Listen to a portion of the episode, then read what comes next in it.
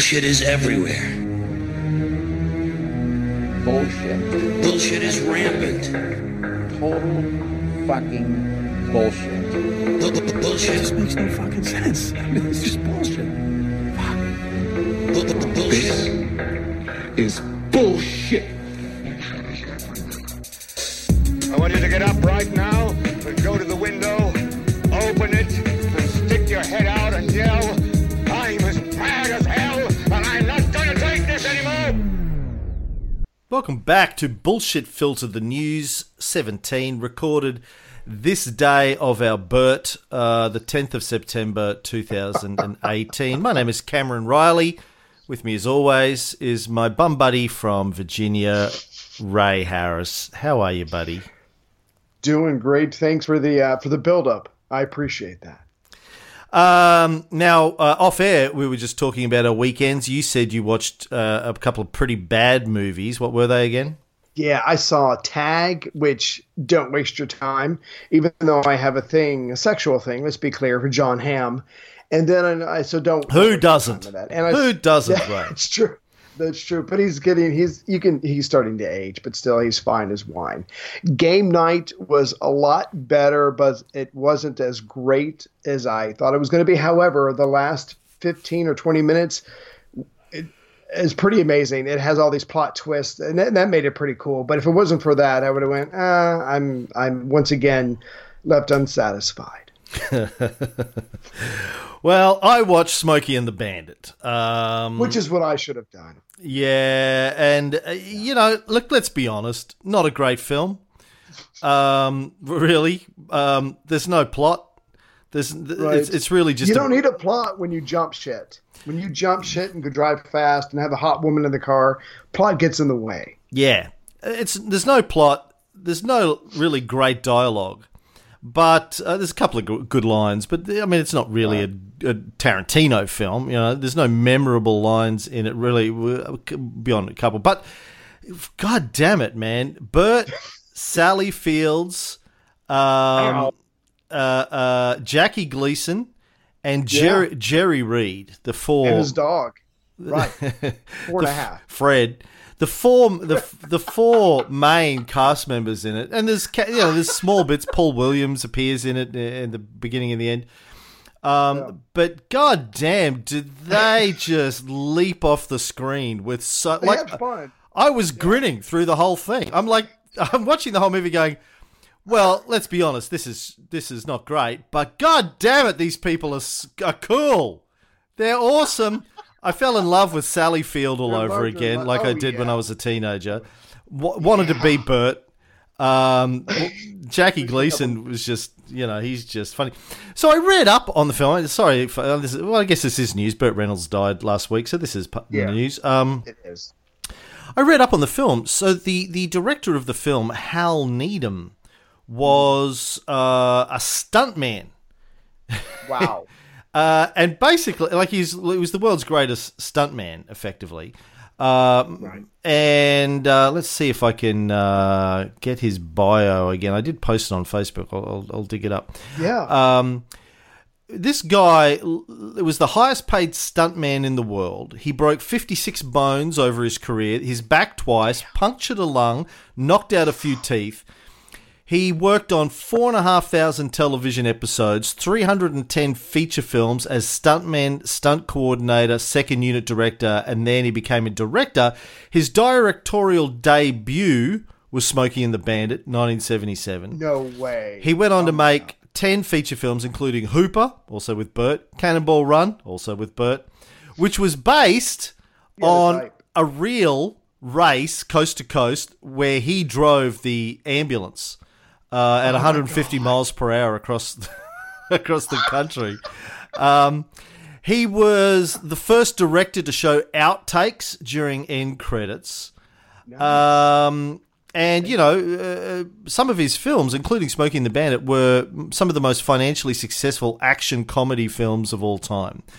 And basically, Smokey and the Bandit was his excuse just to make a stunt film. It was just, he was going to do a low budget stunt film. I'm going to make a movie. No, bear with me here. Bear with me. I'm going to make a movie. No plot, just a lot of car stunts. That's it. And it was going to be this low-budget thing until Burt signed on, and then all of a sudden, his original budget was $1 million. Then Burt signed on, he had to pay Burt $1 million. Burt, at the time, was, I think, the highest-paid actor in Hollywood in the late 70s. And, yeah, it just kind of blew up from there. So, complete legend, Hal Needham. And for those of you listening, it's on Netflix, at least in Australia it's on Netflix, Smokey and the Bandit. Sit down, pop a cold one, light up a joint, a stogie, whatever your thing is. Whatever. Like and just watch it and chillax. It doesn't hold up well. I'm not going to lie and say it should have won all of the Academy Awards that year. But it's nostalgia. It's just cool, man. Burt, Sally, Jackie, Jerry. Now, so Jerry Reed. So when we were doing our shows last week, you said play Eastbound and Down, and I hadn't seen the film for 30-odd years. Right. I was watching it, and Jerry Reed, who plays Burt's partner, Snowman, who's the truck driver in it. I thought, fuck, I know that guy's face. Not being a country music fan, looked him up. Jerry Reed, apparently legendary country music star slash actor. Oh, yeah. Not only wrote all the music for that film and most of the films that he worked in, including the main song for that film, Eastbound and Down. Wow. He wrote, in the late 60s, he wrote the song Guitar Man, which Elvis then re-recorded and got Jerry on his recording. Big hit for Elvis in the late 60s. Damn. So Jerry Reed wrote a number of hit sort of country rock songs. Mm-hmm. I had them playing all weekend here. They're kind of a lot of fun, a lot of sort of like they're not. Oh, my dog died and my girlfriend ran off with my other dog. Yeah, a lot of good time, yee-haw kind of country music, which I can get into. So between Burt and Hal Needham and Jerry Reed, I went deep into, Southern American, yeehaws. Yeah. No, so it was good. It was good. I loved it. Thank you. Lots of practice. Let's start with this. Active resistance is the op-ed published in the failing New York Times by an anonymous, gutless coward. Anonymous.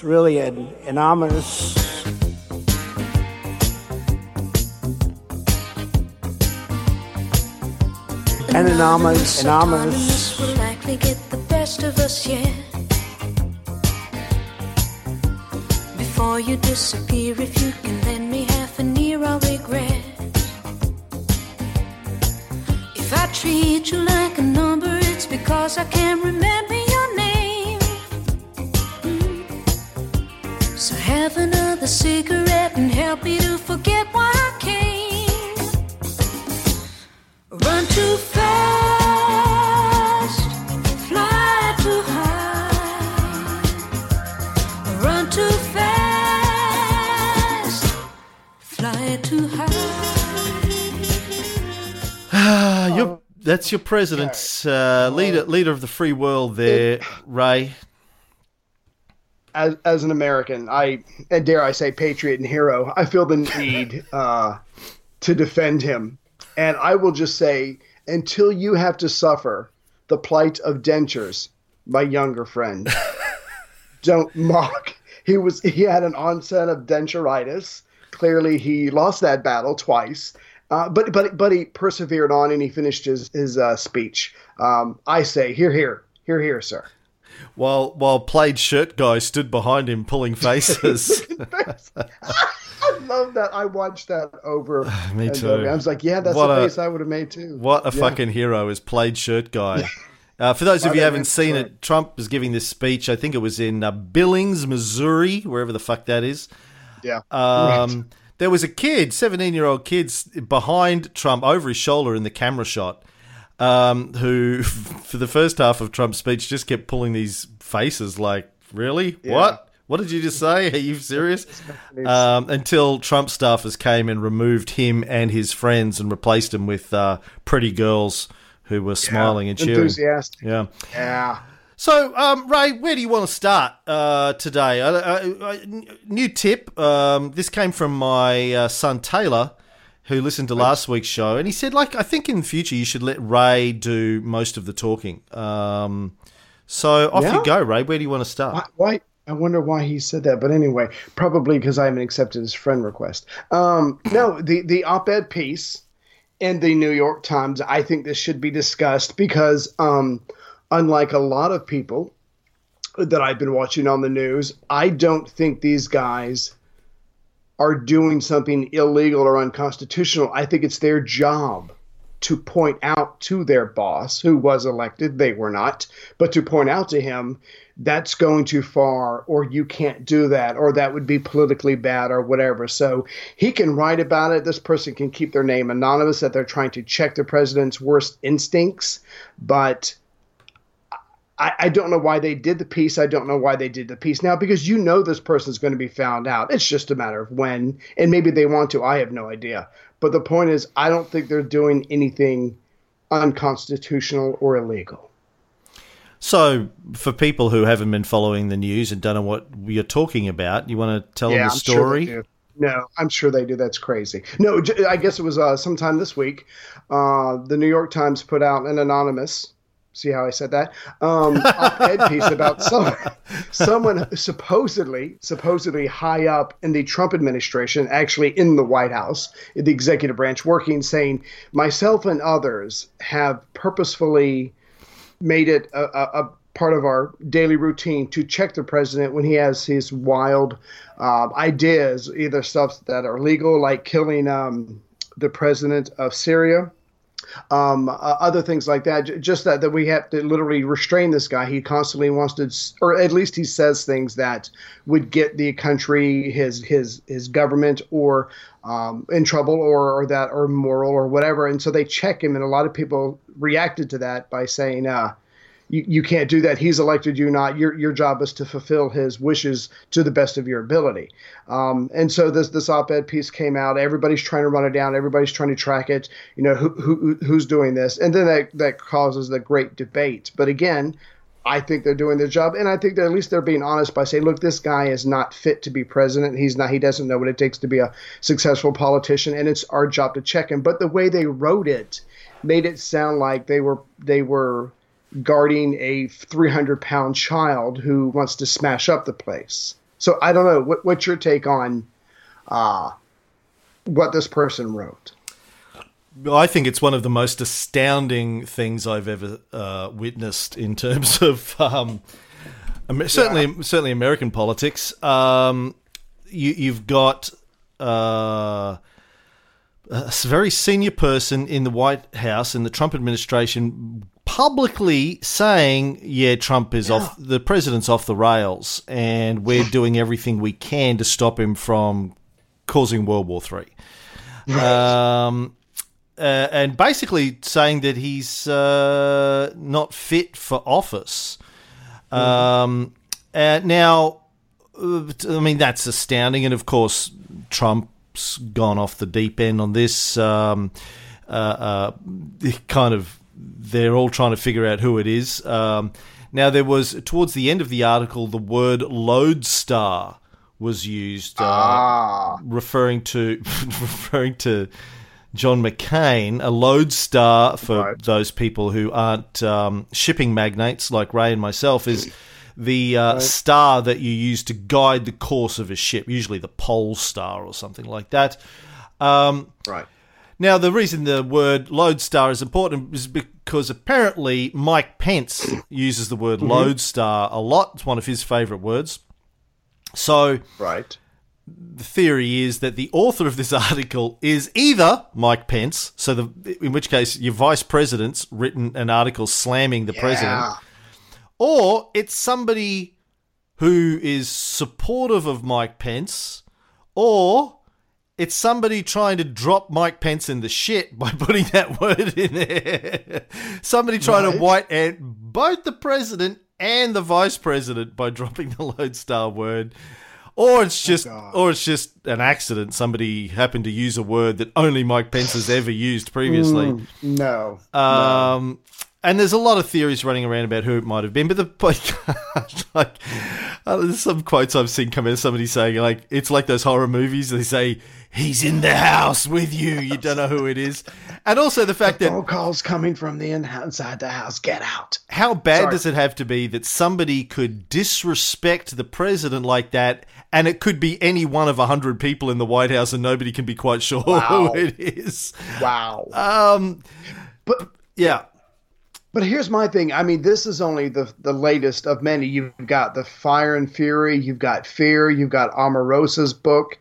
And I feel like I'm forgetting something or somebody's book or something. But the point is, I mean, all these people have consistencies in their stories. And so you can dismiss one. You can dismiss two. I don't know if you can dismiss three. But it's harder to dismiss four things that are roughly saying the same thing. So it truly is the way he operates. I don't know. It's just freaking scary. It's like nobody, you know, everybody's worst fears are coming true. And you're actually thankful that there are people in there trying to check this guy. But I think there's going to be some serious rooting out in the White House. And then we'll see what happens when there's no guardrails on this guy. Well, I don't know that it matters that much. I think the people who are going to read Woodward's book, and we'll talk about that in a second, the people who don't like Trump, didn't like Trump when he was elected, their opinion hasn't changed. They already didn't like Trump. They thought he was crazy during the election. The people that supported Trump, voted for Trump, probably don't care about this. They either dismiss it as fake news or disgruntled ex-employees or whatever, or they celebrate. They go, yeah, Trump's crazy. We know. That's why we voted for him, because he's wild, he's crazy, he could do anything. Who knows what's going on? We hate politicians. We hate Washington. They've just, we want it broken up. Yeah, we want to burn it to the ground and rebuild it in the image of Larry, Moe, and Curly. I mean, who knows? Jerry Falwell, but yeah. So the criticisms, when I posted this anonymous op-ed to Facebook, the criticisms I heard about it were usually of the variety that this person is a coward for doing this anonymously. They should stand up and publicly denounce the president. And my question was, well, what good is that going to do? So if they do that, they're obviously going to get fired, which means there's one less adult in the room to stop Trump from starting World War III. And the replies to that was, well, they should stand up and help him get impeached. And so to which I replied, well, how are they going to do that? I mean, he's not going to get impeached, at least until the midterms. He's not going to get impeached while the Republicans control both houses, right? It's just not going to happen. Certainly the Senate, right. So that is not going to happen. And then people started talking about the 25th Amendment. Mm-hmm. As an American, Ray, how much do you know about the 25th Amendment? 2 words for you. Fuck all. Yeah, that's what I thought. In fact, I didn't even know there was a 25th Amendment. Is it disturbing that I know more about the American Constitution than you do, seeing as you've got a degree in American history? No, and I would back that up with fuck you. That's okay. Right, I get it. I see where you're coming from. Good retort, sir. Besides like 2 or 3 times in history, does the average American need to know about the 25th Amendment? Do you think this is how Burr and Alexander Hamilton ended up going to a duel? It was just Burr just kept saying, Hamilton just gave fuck you to Burr. And he said, no, sir. No, fuck you, sir. And, that's when the guns came out. Yeah. So, okay. So, the 25th Amendment to the Constitution was pushed through in 1967. And there are 4 parts to it. It's to do with the first part, Section 1, is about what happens if the president dies or resigns. Basically says if that happens, the vice president becomes president. Section 2 is about when there's a vacancy in the office of the vice president, the president can nominate a vice president. And I think this happened as a result of sort of there not being a vice president. Well, no, this is before Nixon, man. I think this is LBJ. When Kennedy died, LBJ became president. There wasn't a vice president, and there was no real mechanism by which he could fill the, get someone else to fill the office of vice president. Section 3 is about the president being able to pass off his powers to the Senate and the Speaker of the House when he's unable to discharge his duties. For example, when if you're the president and your daughter gets kidnapped and you're too, broken up to be able to do a good job, you pass it off and just hope that John Goodman does a good job when he comes into the White House with his little dog. You went dramatic there. I thought you were going to go with humor, as in when George W. had the 2 colonoscopies and he was going to be put up on funny gas, and so he had to pass the powers over. But that's fine. I mean, it's a West Wing reference. You can always get away with that. But don't ever forget the power of the colonoscopy. As someone who's had one, I never will. Well, asking random men in parks to stick their fingers up your butt, I don't think qualifies as a colonoscopy, but, you justify it however you want. Did you feel anything up there when you're up there? Did you feel anything?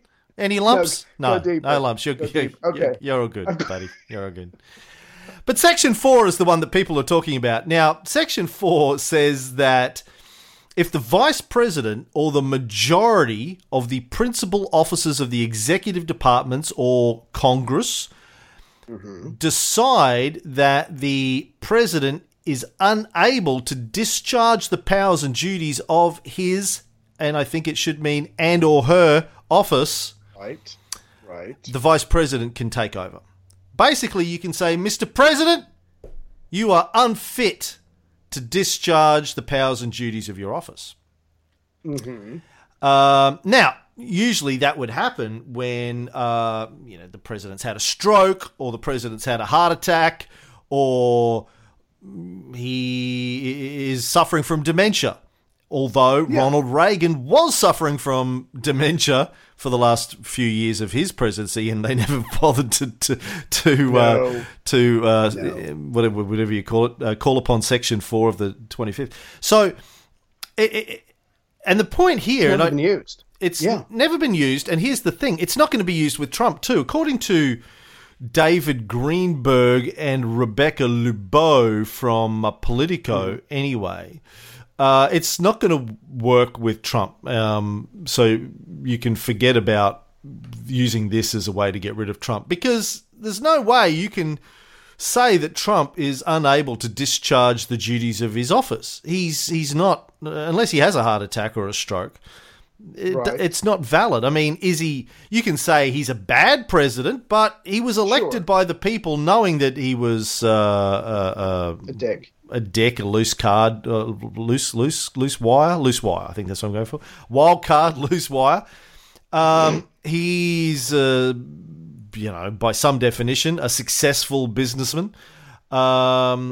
So, you can say he's a narcissistic psychopath and you can call him a pathological liar, but having a personality disorder or even suffering from a mental illness doesn't necessarily render you unfit to govern. The example that they use is that Abraham Lincoln suffered from depression.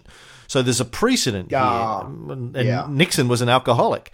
JFK was hopped up on painkillers and banging actresses. I mean, so being Bill Clinton was, getting sticking cigars up interns' pussies. I mean, being a dipshit, lying scumbag sack of shit doesn't mean you're unfit for office. Unable to discharge, you might be unfit, but it doesn't mean you're, unable. Yeah, unable to discharge. So the 25th Amendment isn't really going to fly. And according, again, to these authors in Politico, if they did try to use Section 4 of the 25th Amendment, Trump would challenge them in court and in the court of public opinion, which would set up a constitutional crisis. And he could probably a civil war. Yeah, and he could conceivably refuse to leave office. In which case, you've got the Defense Secretary Jim Mattis, And if people try and forcibly remove the president from, anyway, it's not going to get complicated real quick. It's not going to happen. You're not going to get him out with impeachment unless in the midterms the Democrats get enough seats where they can in the Senate where they'll have the numbers. I don't know if they'll get the Senate, but I think they'll take the House and they can investigate and they can start the process. But you're absolutely right. Eventually, it's the Senate that has to hold the trial or whatever it's called, and it won't happen. But we could get halfway there if and when, I think, the Democrats take the House. So what do you want to talk about now, Ray? But before we move on, let me ask you this. Let's go back to what we learned from I think it was from Cicero, Cui Bono. So the op-ed piece. Clearly, in most instances, but not everyone, Pence benefits from Trump either being questioned or being checked, or maybe gets frustrated and he quits, or eventually he's going to be in front of Bob Mueller. And I get what you were saying earlier, that this could potentially be a deep game.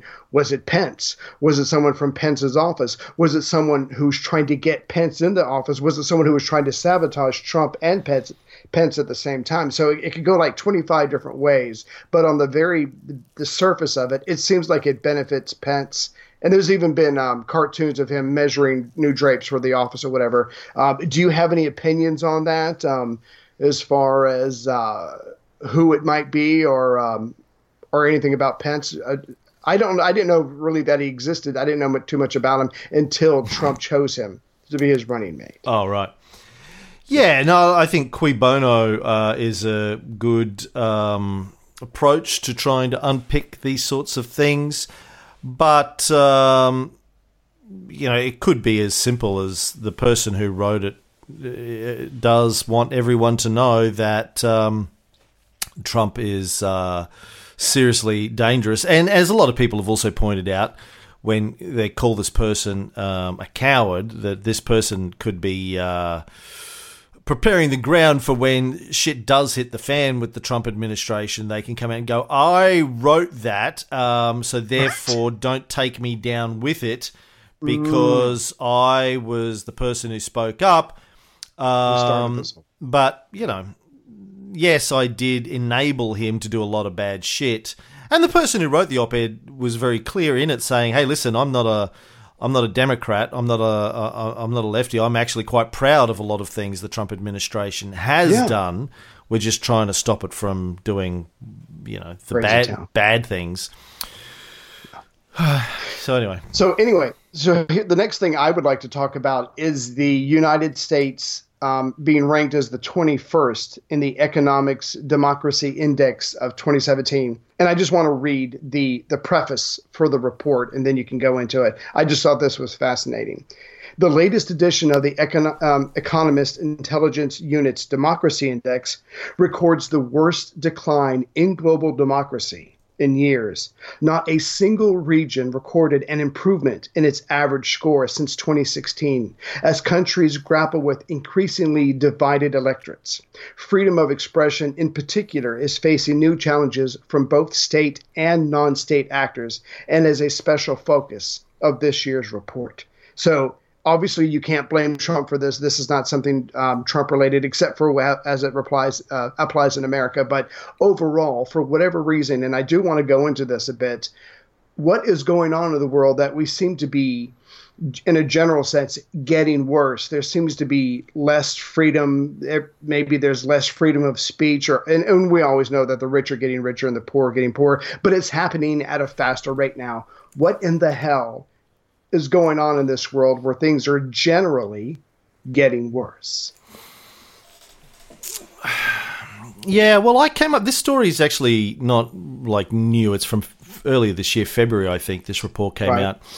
But I came up with it over the weekend because I was doing some work on my new book and I was looking at democracy and where democracy's at around the world today and some of the problems that democracy has. And I think the United States is a good example of that. It's a little bit of Marxist theory, I guess. But when you have a capitalist democracy where a small percentage of the people control the majority of the wealth, they then you would expect them to then use that wealth to control the levers of the democracy as much as possible to influence the laws of the land in the favor of the wealthy elite. Right. So they will manipulate the elections, they'll manipulate the lawmaking process, they'll manipulate the justice system, they'll manipulate the media in order to make sure that they and their friends benefit as much as possible. So, according to The Economist, the United States ranks 21st in the world in terms of the quality of its democracy. It's demoted the US from a full democracy to a flawed democracy. And they point out that this isn't because of Trump. The quote is, "The US's declining status is primarily due to a significant fall in people's trust in the functioning of public institutions, a trend that was well established before the election of President Donald Trump." So this preceded Trump, and I think this has been building for a long time. And again, I think this is the result of the fundamental flaws of capitalism and a capitalist democracy. For all those reasons I said before, I think people are starting to become more aware of the fact that our democracies are being manipulated by the wealthy, and which isn't a new thing. It's always happened. And in the book, I talk about, you get some data. There's a couple of good books that have been written about the first 100 years or so of America's democracy post the American Revolution, and how the wealthy 1% of America prospered far more in that first 100 years than the rest of the people did in America. From the very beginning, America's experiment with democracy benefited the rich white men of the country far, far more than it did everybody else. And they've got some interesting data around that. And then, I talk about the French economist Piketty, his book that came out a couple of years ago, and looking at democracy around the world, how the rich are getting richer around the world. Wherever you look, that trend is happening. So democracy is failing us on a whole variety of fronts, depending on, I guess, what you think it should achieve. But one of the things that I often hear, it's a common internet response whenever you talk about America and democracy is, well, America's not a democracy. It's a republic. You ever hear that? Yeah. And is that whataboutism? Is that they're just splitting the hair? Is that just distraction? Because that is, to me, so not a part of the problem or the equation.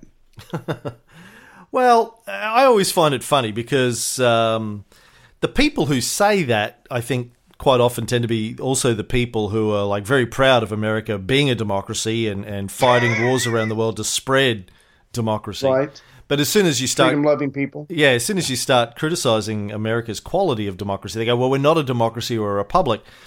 And I get this in Australia as well from my mother from time to time. Well, it's not a democracy because the people don't vote directly on bills. We vote for politicians. And then they go and decide what the bills are going to be, what the laws are going to be. That's not democracy. I go, well, it is democracy. It's a representative democracy. It's not a direct democracy. It's still a democracy. It's a flavor of democracy, right? And the same is true of a republic. And, republic is basically a political order. According to the dictionary, a republic is a political order in which the supreme power lies in a body of citizens who are entitled to vote for officers and representatives responsible to them. So that's what the United States is. It's a form of democracy. If you look up the dictionary definition of democracy, it's government by the people exercised either directly or through elected representatives. So America is a representative democracy, as is Australia, and there are pros and cons with that as opposed to a direct democracy where the people get to vote directly on laws. And I know some states over there, you get that option, right? You get to vote directly on England. Bills. Yeah, I know Washington. Right. So Chrissy said when she lived in Seattle, they used to have to do that all the time, vote directly on bills. And California. Yeah. They have a lot of, yeah, right. But to me, in some ways, this is almost getting off of the main topic about the 1% using democracy for their benefit, because I would think that democracy and a republic have so much overlay that you're suddenly arguing about minutia when you're missing the larger point. So if anybody, I don't know, if someone tried to start that conversation, I'd be like, you're missing the point. Get back on the main topic, because you're just arguing about something in the weeds and you're forgetting the much larger picture. But that's just my take on it. All right. What next? Yeah. Let's have some fun. Let's talk about Paul McGuire, multidimensional Luciferian beings. Advanced beings. Please take it away, because, again, before tonight, I'd never heard of Paul McGuire, so I don't feel like I should start this one. You discovered this story. Yeah. You're the one who posted this story. Yeah, you posted this story on this story on one of our Facebook pages, man. I think that was Sophie using my computer. She's very advanced for a 10-year. Is she the one who also sends me your dick pics? Yes, I told her to stop. I keep saying, well, why is it black? I don't understand how that works. You're kidding. It's not mine. I guess someone's coming by the house again. I thought I changed the locks, but no, sadly, D'Angelo. Heather had another key made. Yeah. D'Angelo, there we go. I was trying not to summon his name, because now I feel like it's out there now. Anyway, I'm depressed. All right, let's take it away. Let's play the clip of crazy right-wing Christian author Paul McGuire appearing on the Jim Bakker Show, of all places. Let me see if I can find... Here we go. Okay. Now, what we understand is that there are people very high up in what is called the globalist occult or globalist Luciferian rulership system. And this rulership system consists of what used to be called the Pharaoh God Kings. It's what Aldous Huxley called the scientific dictatorship. And these are advanced beings who know how to tap into supernatural, multidimensional power and integrate it with science, technology, and economics. Now, the people who know how to do this are not fools. They are people at the highest level of this pyramidic organizational structure, in which the highest ranking officers, if you will, of the New World Order and Mystery Babylon are ruling the earth through an organizational structure that looks like a pyramid on the back of the U.S. dollar. And they control the world, okay? Because they understand that true control of the world is done through supernatural mechanisms, not just materialistic measurements. Wow. I wish I'd lit up before you played that. So are they humans? Are they superhumans? Are they aliens? Are they... semi-divine? Did you get a sense of that? I didn't. I'm seriously. Is he saying that there are aliens who have come here and given something to humans so they? I mean, what the fuck? Please interpret all of that for me. Yeah, well, you know, he's talking about these advanced beings who know how to tap into supernatural, multi-dimensional power. So I'm guessing not human. I'm guessing aliens. E.T. Yeah, that was E.T. Was really phoning home to say, come and get these, you know, he's calling the rest of the Pharaoh god, Luciferian advanced beings. I got them right where I want them. Yeah, they think I'm cute. Come and get them while they're... So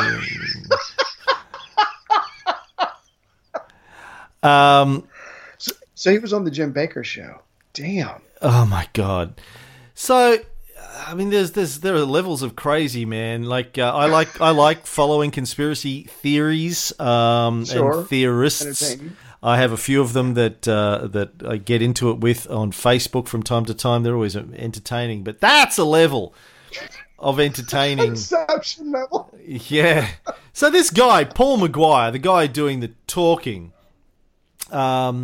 he is an author, conservative radio talk show host, Paul McGuire.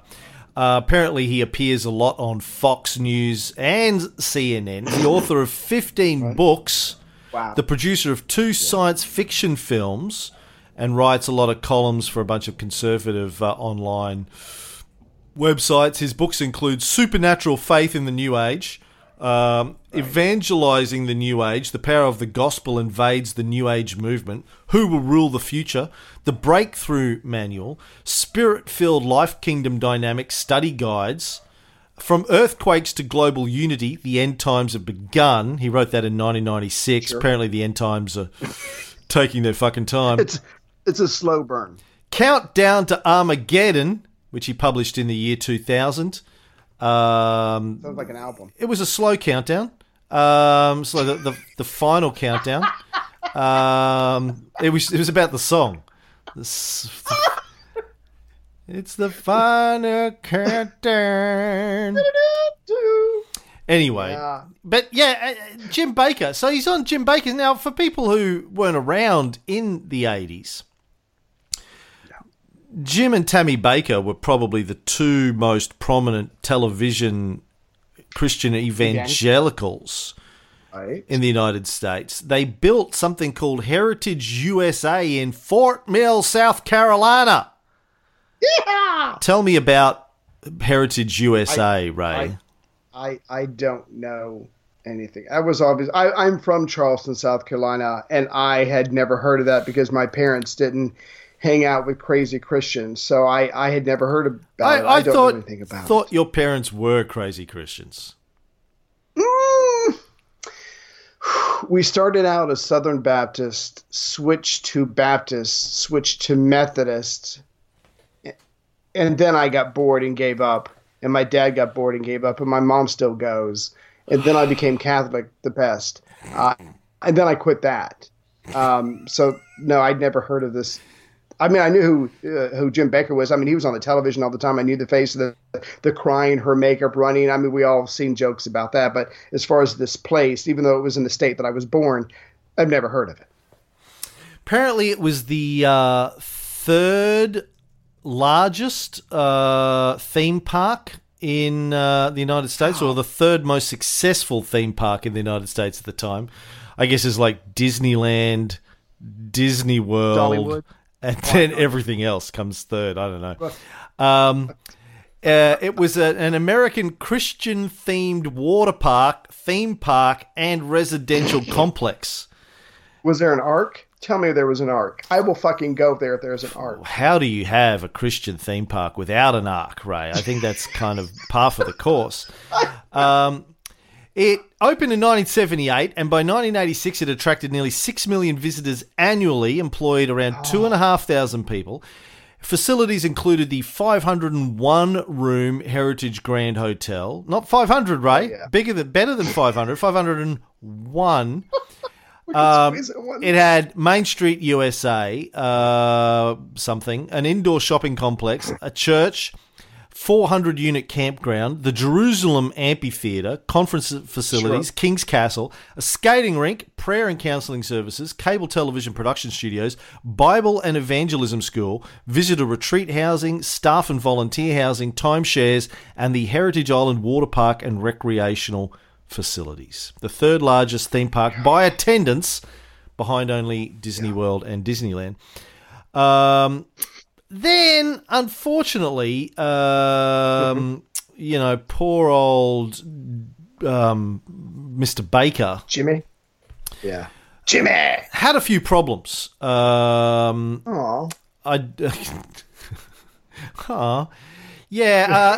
nothing big for a television evangelist. There was the revelation that he paid hush money to his secretary for alleged rape. Right. And then there were... Which one was the problem? The rape or the pain for the rape? Well, those probably both. And then the accounting fraud, which brought about his conviction, imprisonment, and divorce. But it's all okay because he wrote a book called I Was Wrong, and it's all good. Everything's forgiven. I have forgiven myself. Yeah. Oh, okay. He's back. He's back. He's, you know... I'm back, baby! Yeah, he's back doing, you know, evangelical stuff. God. Apparently on his current TV show, The Jim Bakker Show, he sells buckets of food to his audience in preparation for the end of days. Oh, my God. Oh, my God. Now, I have a bunch of cans, but I don't have buckets of food. Yeah, the Mormons are big on end of days food prep. Did you know that? They all have... No. In their in every Mormon home, you will find the basement, and in the basement, it will be stocked with tins of long-lasting food supplies, canning. They're big into canning tomatoes and peaches and shit like that, and big tins of grain, flour, and all this kind of stuff, long-life milk, because when the end of times comes... Mormons are going to be prepared. Could a Mormon email us and just give us a number? After how many years is the stockpile in your basement embarrassing? Do you not bring it up? Do you not tell anybody about it because you'd cringe? I mean, just give me a number. Is it 20 years? Is it 30 years? Do you have to replace everything every 20 years? I'm just curious because... Anyway, the reason we're bringing all of this up is because according to Paul McGuire, President Trump, our fearless leader, is under attack from the multidimensional Luciferian advanced beings. So we all need to support him. We all certainly need to vote for him this November. And so to help him with this one of many battles, it's bad enough he's got to take on the liberals. He's also taking on multidimensional Luciferian advanced beings. So I think this is all is to scare those people who are really, really stupid into showing up and voting for him in 2018 like they did in 2016. Yeah. Stop the Luciferian aliens from taking over. It's just it's easy to be that. Like, Christianity is not crazy enough. They have to go, no. It's you know. No, it's not. It's boring now. Hold my beer. You know, the human sacrifice that washed away sins of the world somehow for something. God, as himself, it came down, had himself killed, but he didn't really die. Why did he have to sacrifice himself? Why couldn't he just click his fingers if he wanted to forgive the sins? Don't worry about it. It's very complicated. That's not crazy enough. Yeah. Now it's, there's fucking alien invasion happening. But I want to get back to Jim Bakker, man, so... Yeah, go Jim Bakker, one of the key proponents of prosperity theology, which, as you know, is a big thing here in Australia at the moment because our new Prime Minister, week-old Prime Minister, is very high up. There? Yeah, he made it through a week. Very high up in the prosperity theology churches of Australia. That's embarrassing. Big in with them. And Jim Bakker was a big proponent of this. In his 1980 book, 8 Keys to Success, he stated, God wants you to be happy. God wants you to be rich. God wants you to prosper. But in his 1996 book, I Was Wrong,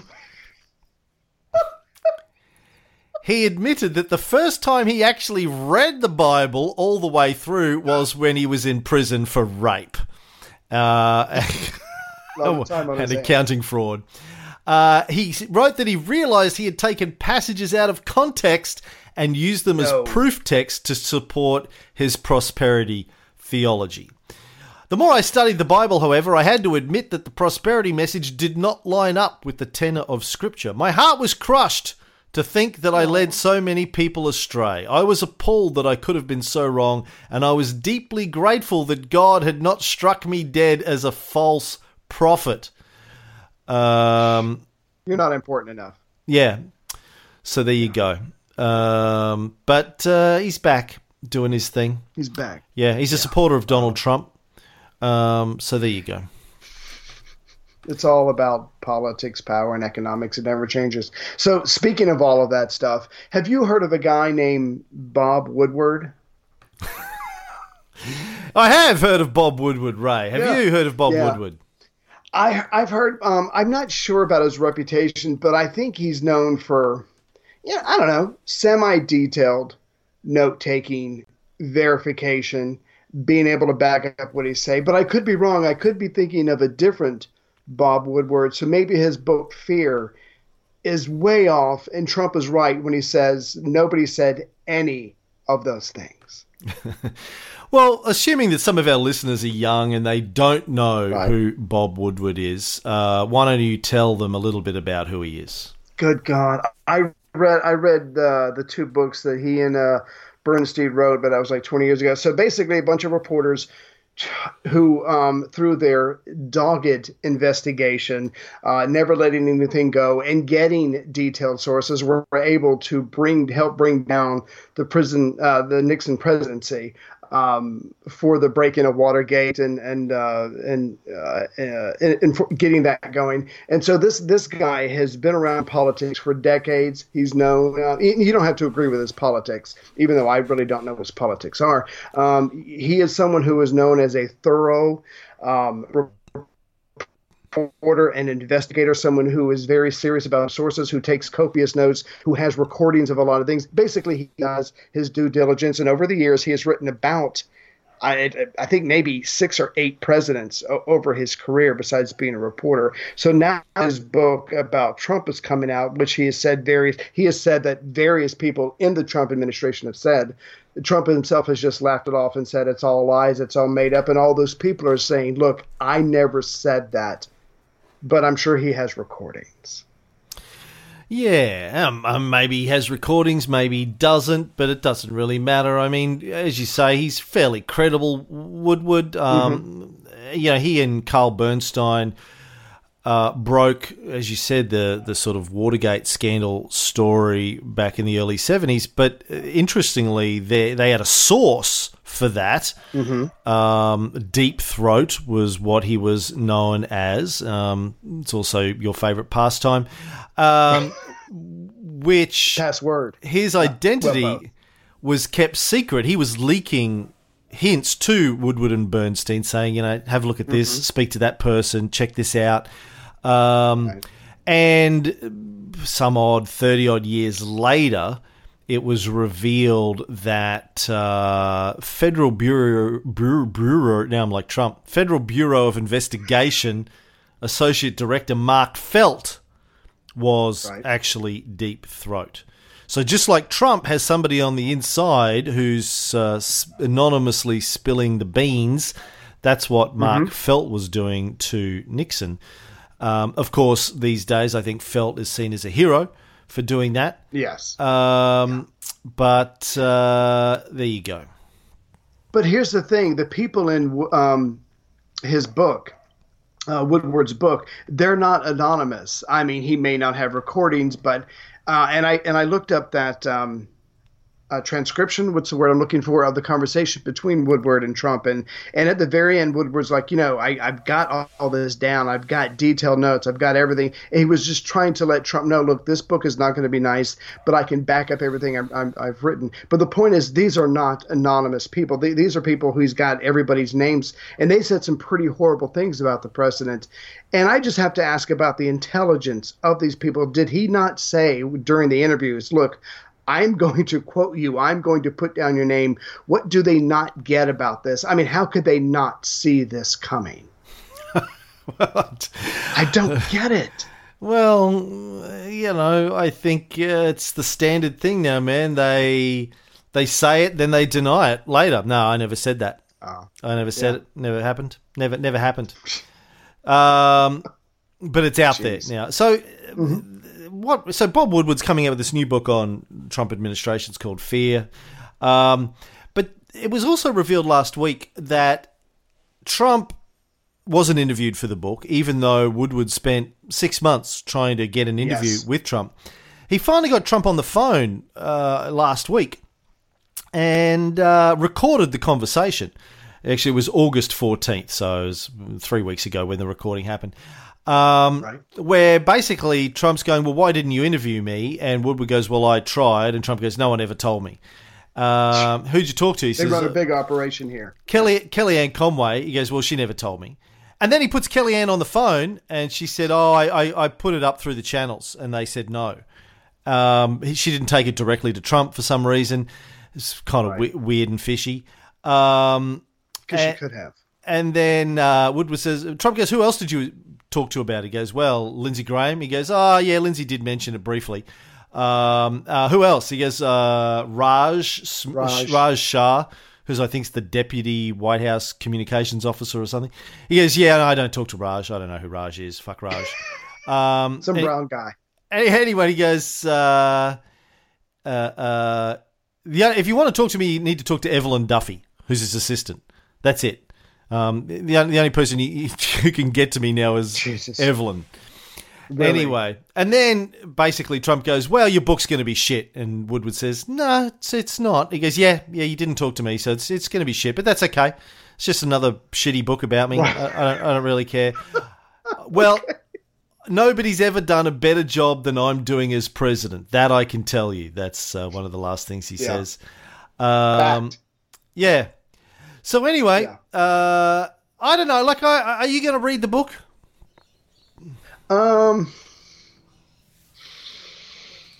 Because of all the interviews that's already happened and all the interviews that are still coming, I mean, I've got the quotes, I've got the general gist of it. So I don't know. I seriously doubt that I will make time for it because the only thing that matters really at this point, unless someone dies, is the election that's coming up in November, because that's really going to tell. But the point I'm trying to make is between all these different books, between this op-ed piece, The Anonymous Person, if all of that does affect the elections, then those people, intentionally or not, have influenced the election. So all of this is just high political drama. It's all BS in some ways until the elections come in November.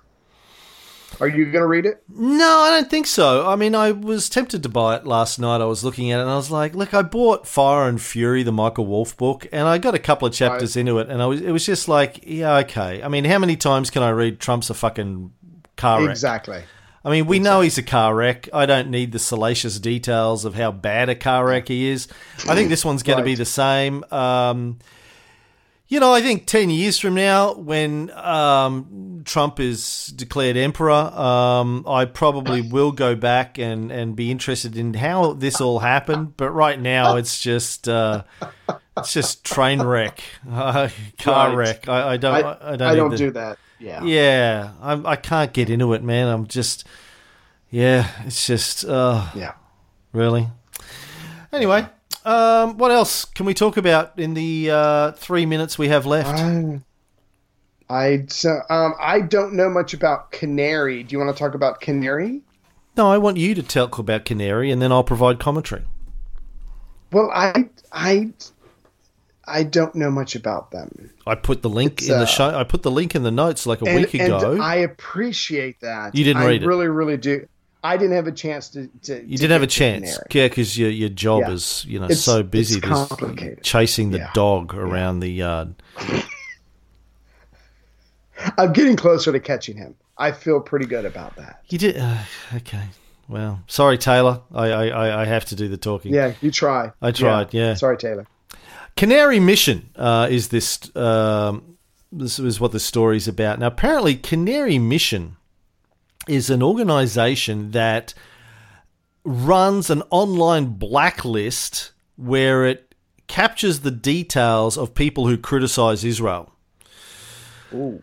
And makes it available to Israeli security services, amongst others, you would imagine, to enable them to make life difficult for pro-Palestinian students and activists, particularly those that are living in Israel or traveling to Israel. A story. So they're super patriots. Well, yeah, I guess. Volunteer spies. Apparently what they do is they go through your, when they identify you as writing something that's pro-Palestine, they'll go through your entire social media profile, scrape it, and put it in an online file and make it available to security services. It's stuff that's already available, but they're just making it convenient for them to go through it. So the story that I read was a guy called Andrew Caddy, who flew to Israel to visit his mother. He's a member of a major pro-Palestinian advocacy group. Can't remember where he was coming from, but apparently when he got to the border, he was taken aside. For 8 hours, he was subjected to 3 interrogations. A lot of the information they were asking him about came from Canary Mission. They admitted that. I just found this interesting that there is this volunteer organization that's trying to make the lives of critics of Israel difficult. What if I was to, and let's say I lived in a large city, if I was to spend my time on the internet or walking around the city and I found, Middle Eastern people who said critical things or posted critical things of the government or the country or our culture or whatever, and I gathered them all up, put them in a file, and then I emailed them to the FBI. Am I breaking any laws? Am I at the very least harassing? Is the FBI going to tell me to fuck off? We can do our own job. I mean, this has got to be borderline harassment. But then again, these people are putting stuff out there on the web, and you've got to know once it's out there, you can't get it back. And so I just wonder how close they are coming to breaking any set laws. Yeah, it's a good question. I don't know enough about your laws or Israeli laws. Yeah, is it? I don't know. But, I mean, these aren't people that are accused of being terrorists. I mean, I assume when I go through border control in any country now that there's at least a possibility that I'm going to be flagged. That they will, have a look at my online – have a look at – my online profile, Facebook posts, Twitter. I've assumed that for many, many years. But these aren't people that are being accused of being terrorists or supporting terrorists. They're just critics. Part of an open group. Yeah, yeah. And, you kind of have to wonder at what degree, at what point does this become an issue of human rights abuses on behalf of, say, the Israeli government? Holding somebody for 8 hours and subjecting them to 3 separate interrogations because... And admitting they got their stuff from some non-government group. Or because this person is part of an organization that is pro-Palestine advocacy-based. Yeah, activist. Yeah, it's a bad look if nothing else. So there's quotes in this article that I've read. I'll put a link up in the show notes. A lot of these people who are on Canary Mission's website saying they won't be going back to Israel as a result of this, and they don't want them there. That's Israel's whole point. Don't come back. Yeah, It's a shame that the hard right wing. I'm not trying to paint all Israelis with this, of course, but the hard right wing of the Israeli political spectrum think that it's justifiable for them to try and scare critics of Israel into submission. Right. It's always the thing with Israel. You think they would have learnt something from what the Jews have suffered through for you know, better part of 1,700 years, let alone World War II in Germany, rather than take those things that were done to them and use them as a training manual for how to oppress people who don't agree with them. Yeah. I've always thought that since the Holocaust, the state of Israel, not every person like you said, but the state of Israel just feels like they have a blank check. They're like, something so horrible happened to us. Any measures that we take to try to make sure that our people are safe will never be too extreme. I've just always felt that for a long time. And this is just another example. And maybe this is just one of the things related to one of the other stories we were doing about what's going on in the world, what's wrong with this world, is you have harassment for beliefs when there has been no crime suspected or committed. It's just using politics and technology and I guess a certain amount of boldness, you know, because this has got to be coming up against brushing some kind of law, to just harass people that don't agree with you. This is just another part of where we are at as a society, and it's saddening. Mm. Yeah, I mean, and listen, what happened to the Jews in Germany and other parts of Europe in World War II was horrifying. 6 or 7 million Jews, I think the number is, died as a result of the Holocaust. But we know that 20 million citizens of the USSR died as a result of World War II as well. And you know, the Russians, the Soviets, don't get a free pass typically for, well, hey, they suffered through that, so they should be able to do whatever they want as a result. You're right, the Israelis do get a different level of free pass for a lot of this sort of stuff. Anyway, we will do Israel on a Bullshit Filter series at some point in the near future, I'm sure, when we get through the war on drugs, which we're doing more episodes on this week, getting up to Reagan this week on that series. Yeah. And just to let you know, once we do the episodes on Israel, we will end up on Canary's list. I'm looking forward to that. Yeah. Just one more list that we will be on. All right, that's the show for this week. Thank you, buddy, for reading most of the stories. And we'll be back next week with more news that's fit to use. Something. Tagline. I have a tagline.